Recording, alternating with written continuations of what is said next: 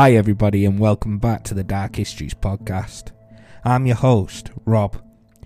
I want to start, as always, by thanking everybody for the overwhelming reaction to the previous episodes. I really do appreciate it. So, today's episode, we will look at the dark history of London. More so, the dark stories behind some of the landmarks, areas, and events of this ancient city. This episode will be spread over two, maybe three parts, as nobody wants to listen to me waffle for three hours. So without further ado, sit back, relax, for more dark history.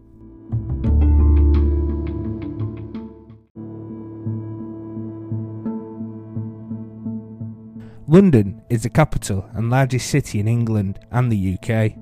Founded after the Roman invasion of the British Isles in 43 CE, the first major settlement only lasted until 61 CE when the Celtic queen Boudicca burnt it to the ground.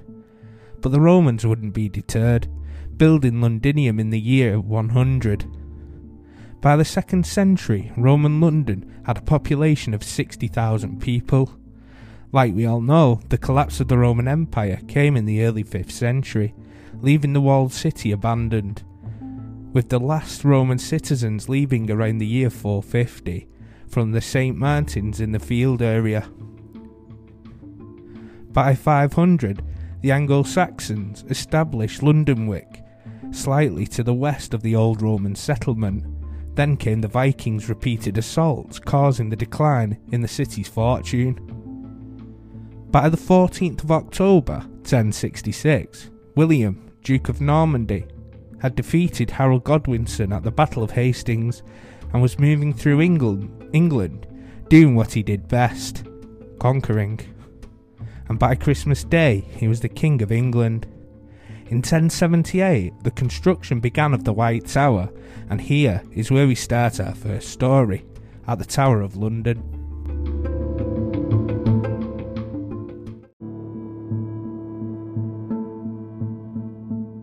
Tower of London is a historic castle on the north bank of the River Thames in central London. It lies within the London borough of Tower Hamlets. As a whole, the tower is a complex of several buildings within two concentric rings of defensive walls and a moat. The tower has served variously as an armoury, a treasury, a menagerie, a home of the Royal Mint, a public records office, and the home of the Crown Jewels of England, and also a prison. Some notable names were held in the tower, from Anne Boleyn, King Henry VIII's unfortunate second wife, right up to the Kray twins, who were notorious gangsters in London in the 1960s. With a prison this old, it has seen its fair share of bloodshed. 22 executions occurred in the Tower of London, which is said to be haunted by the deaths that took place there. The last execution on Tower Hill was of a treasonous man and took place in 1747.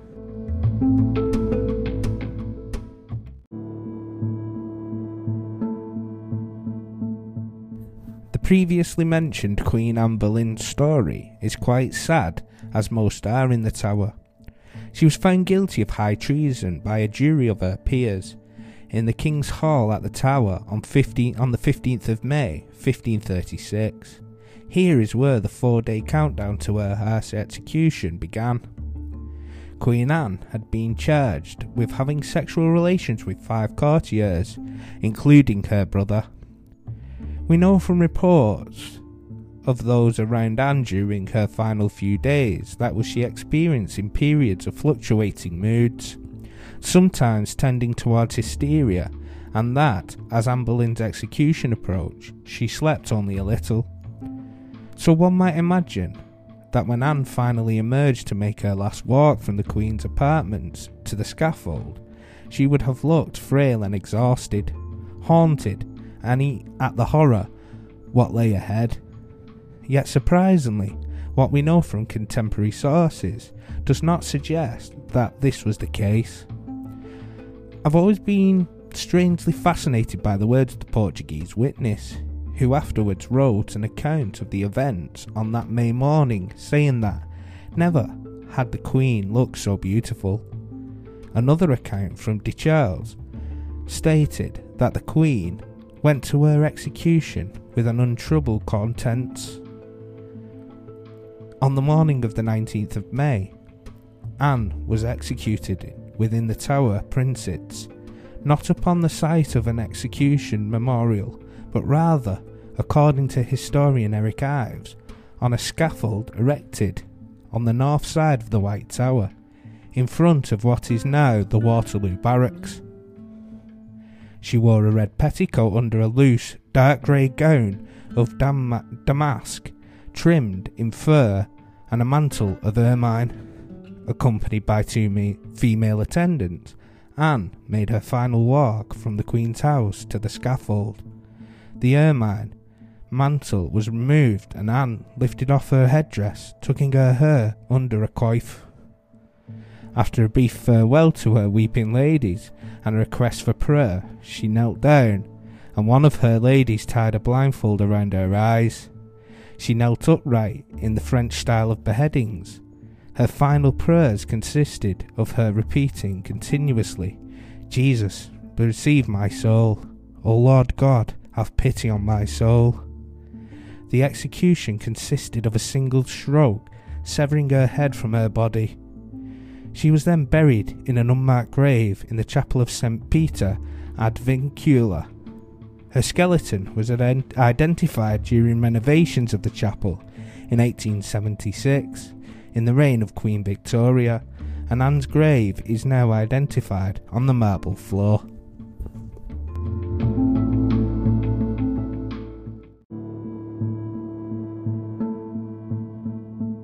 As Anne Boleyn's story was undoubtedly tragic, it doesn't compare to the one of the princes in the tower.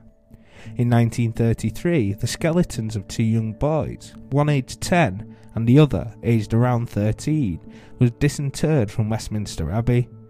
These bones had been reburied in an urn in 1674 and placed in the Henry VII chapel in the abbey. The skeletons aroused much interest and debate, as they were believed by many historians to be the bones of the two princes, who were reputedly murdered in the Tower of London in the 15th century. Last seen alive in the autumn of 1483, two young English princes, Edward V and his younger brother Richard, Duke of York, have generally been presumed to have been the skeletons and murdered in the tower but were they?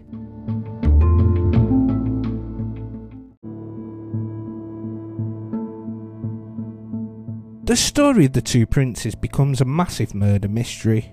As with everything in history, we can't actually know with 100% certainty what happened, so this tale becomes an intense game of Cluedo.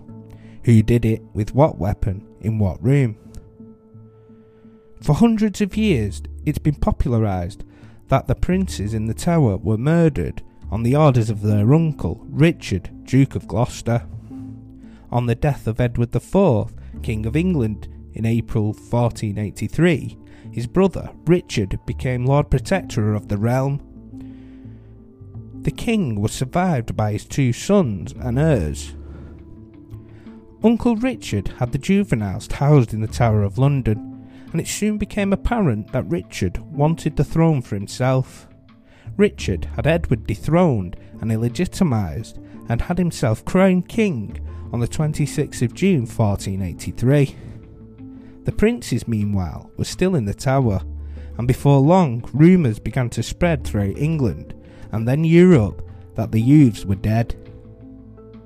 The traditional version of the events dramatised in Shakespeare's 1593 play, Richard III, is that the young knight Sir James Tyrrell, on Richard's orders, went into the prince's apartment in the tower with two men and murdered them.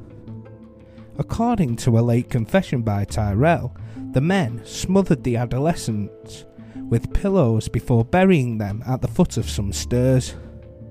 But then Richard ordered them to re- be reburied elsewhere at a spot unspecified by Tyrrell. Now, Richard was undoubtedly ruthless. He had several opponents executed upon his ascension to the throne. And was rumoured to have been involved in the death of Henry VI and his own brother George, who was executed by being drowned in a butt of wine. But would he have resorted to murdering two, his two young nephews?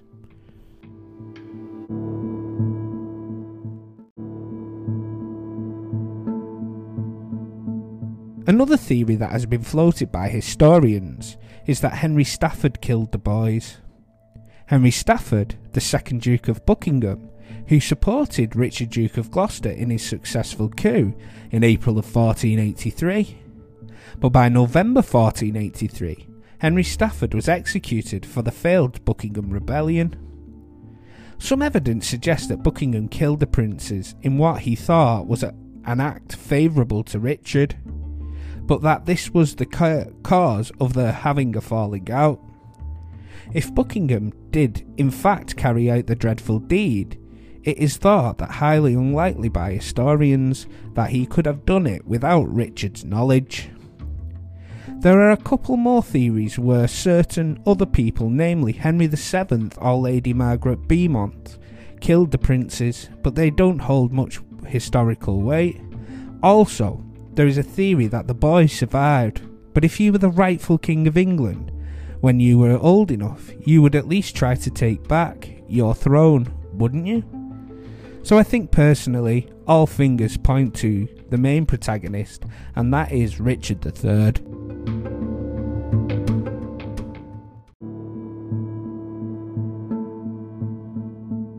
So, with our next part of the episode, we'll take a trip out of the centre of London to Monk's Orchard Road, Beckenham, in, Lond- in the London borough of Bromley, and to the Bethlehem Royal Hospital, or more commonly known, Bedlam Psychiatric Hospital. The term Bedlam, defined as chaos and confusion, was coined as a descriptor for the Bethlehem Asylum during its height and its maleficence in, in the 18th century. Founded in 1247 as the Priory of the New Order of Our Lady of Bethlehem. It was the first hospital of its kind in Great Britain. Never before had there been a place for the mentally infirmed, disabled, and criminal minded to be adequately locked away from society. While patients came to Bedlam suffering from complaints such as chronic mania or acute melancholy, people were just likely to be admitted for crimes such as infanticide, homicide, and even ruffianism. Being admitted to Bedlam, as it was called, didn't necessarily mean a person was well on their way to being rehabilitated, since treatment implied little more than isolation or experiment. If the patients managed to survive the asylum at all, they and their families were typically worse for wear by the end of their stay. Patients were subjected to treatment such as rotation theory, wherein they were seated in a chair suspended from the ceiling and spun as much as 100 rotations per minute. Beyond social mores of the time, a lack of funding can be explained why Bedlam became Bethlehem became Bedlam. The asylum was a poorly funded government institute, heavily reliant upon the financial support of its patients and families and private donors. Of course, the vast majority of those found themselves at Bedlam had to come had come from wealth nor even a middle class. Patients were often poor, uneducated, and had been victimised not only by whatever mental infirmities they possessed, but a, so- a society that was repelled by them. In fact, by the 18th century, Bedlam had become less a hospital and more a circus sideshow, and for pretty straightforward reasons. Freaks made money. People came from all over to see the patients at Bethlehem Royal Hospital, some even arranging holidays around it. Of course, none of them were actually freaks, but since Bethlehem was so fiscally related upon the money guests would pay to see them, patients were certainly driven to beha- behave as though they were mad.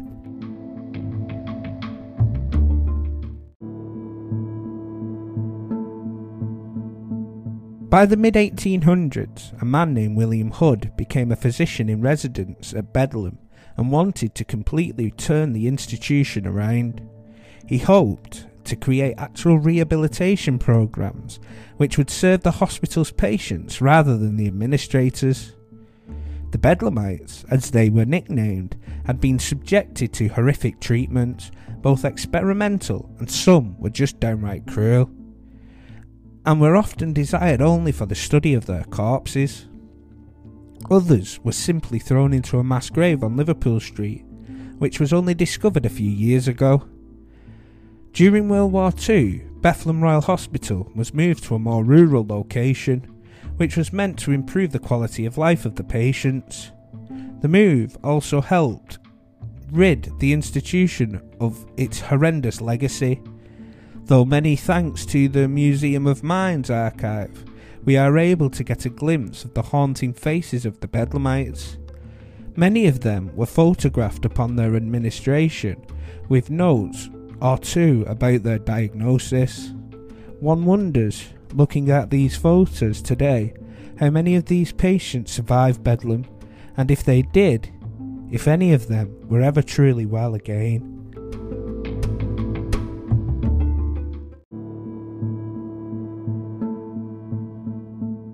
Yeah, so that was part one. I could talk for hours on the Tower of London. There has been so much history in that place, it's unreal. I didn't even touch on the torture or other executions that had happened there. I just thought I'd pick some of the more famous stories out. The Bedlam Hospital is also fascinating. It's like a window to medicine in a bygone era. It's sad how people who were different or challenged were treated as some sort of circus act.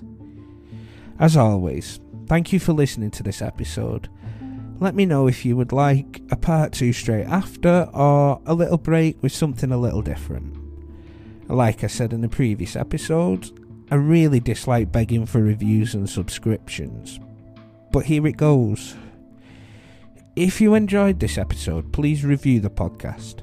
Follow and share it with your friends and family if you think they would enjoy it too. Links to YouTube and TikTok will be in the description. Thank God that's over with till the next episode. And with that, I hope to see you again for the next episode and more Dark History.